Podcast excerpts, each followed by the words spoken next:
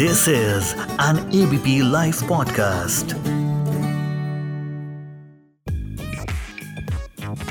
सबसे बड़ा रुपया। नमस्कार मैं हूँ उपकार जोशी और पिछले कुछ महीनों से आपके साथ फाइनेंस व इन्वेस्टमेंट्स डिस्कस कर रहा हूँ। पिछले एपिसोड में हमने लोड के बारे में बात की थी। अब तक हम म्यूचुअल फंड्स के बारे में काफ़ी कुछ डिस्कस कर चुके हैं। लेकिन कुछ ऐसी बातें हैं जिन्हें मिथ्स या फिर मिथक कहा जाता है, ये जान लेना बहुत ज़रूरी है। तो आज आइए इन्हीं के बारे में बात करते हैं। पहला मिथ है, कम एनएवी वाला फंड ज़्यादा एनएवी वाले फंड से बेहतर होता है। कुछ इन्वेस्टर्स का ऐसा कहना या मानना है कि कम एनएवी वाले फंड का रिटर्न ज़्यादा एनएवी वाले फंड से बेहतर होता है। और यही कारण है कि एनएफओ यानी कि न्यू फंड ऑफ़र में ऐसे लोग काफ़ी रुचि दिखाते हैं।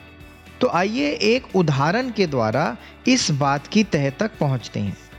सपोज़ दो स्कीम्स हैं स्कीम एक्स और स्कीम वाई अब सपोज़ एक्स की एनएवी हम 10 मान लेते हैं और वाई की एन ए वी सौ रुपये मान लेते हैं। हमने यहाँ कैलकुलेशंस को आसान बनाने के लिए एन को दस रुपये और सौ रुपये अज्यूम किया है। और ये भी अज्यूम कर लेते हैं कि ये दोनों एक ही कैटेगरी की स्कीम्स हैं। सो फॉर एग्ज़ाम्पल हम ये मान लेते हैं कि ये दोनों एक्विटी मल्टी कैप फंड्स हैं। अब सपोज़ हम इन दोनों ही स्कीम्स में पाँच पाँच हज़ार रुपये ईच इन्वेस्ट करते हैं।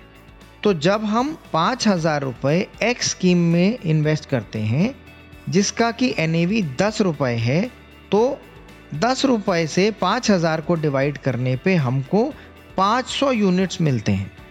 अब इसी तरह से जब हम वाई स्कीम में पाँच हज़ार रुपये को इन्वेस्ट करते हैं तो वाई की एनएवी यानी सौ रुपये से डिवाइड करने पे हमें पचास यूनिट्स मिलते हैं।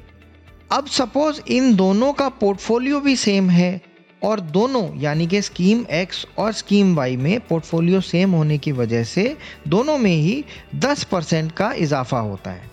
तो एक्स की एनएवी 10 से बढ़कर 11 हो जाती है और वाई की एन ए वी सौ रुपये में 10 परसेंट बढ़ने से 110 हो जाती है। आइए अब बढ़ी हुई एनएवी के साथ इन दोनों स्कीम्स की वैल्यूज़ कैलकुलेट करते हैं।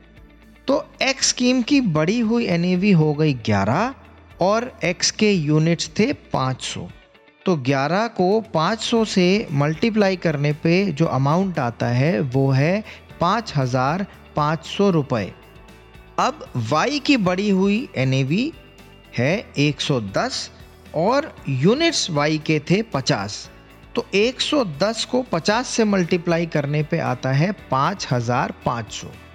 तो इसका मतलब दोनों ही स्कीम्स में जो बढ़ी हुई वैल्यू आई, वो है पाँच हज़ार पाँच सौ which is ten percent more than the original amount तो इससे हमें ये पता चलता है कि कम एनएवी वाले फंड में यूनिट्स ज़्यादा मिलेंगे और ज़्यादा एनएवी वाले फंड में यूनिट्स कम मिलेंगे।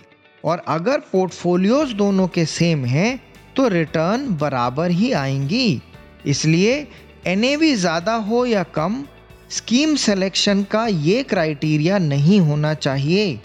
आशा करता हूँ कि आज के मिथ्स आपको ठीक से समझ में आ गए होंगे। अगले एपिसोड में इसी तरह की कुछ ज्ञानवर्धक बातें करेंगे। तब तक के लिए उपकार जोशी का आप सभी को प्यार भरा नमस्कार। सबसे बड़ा रुपया।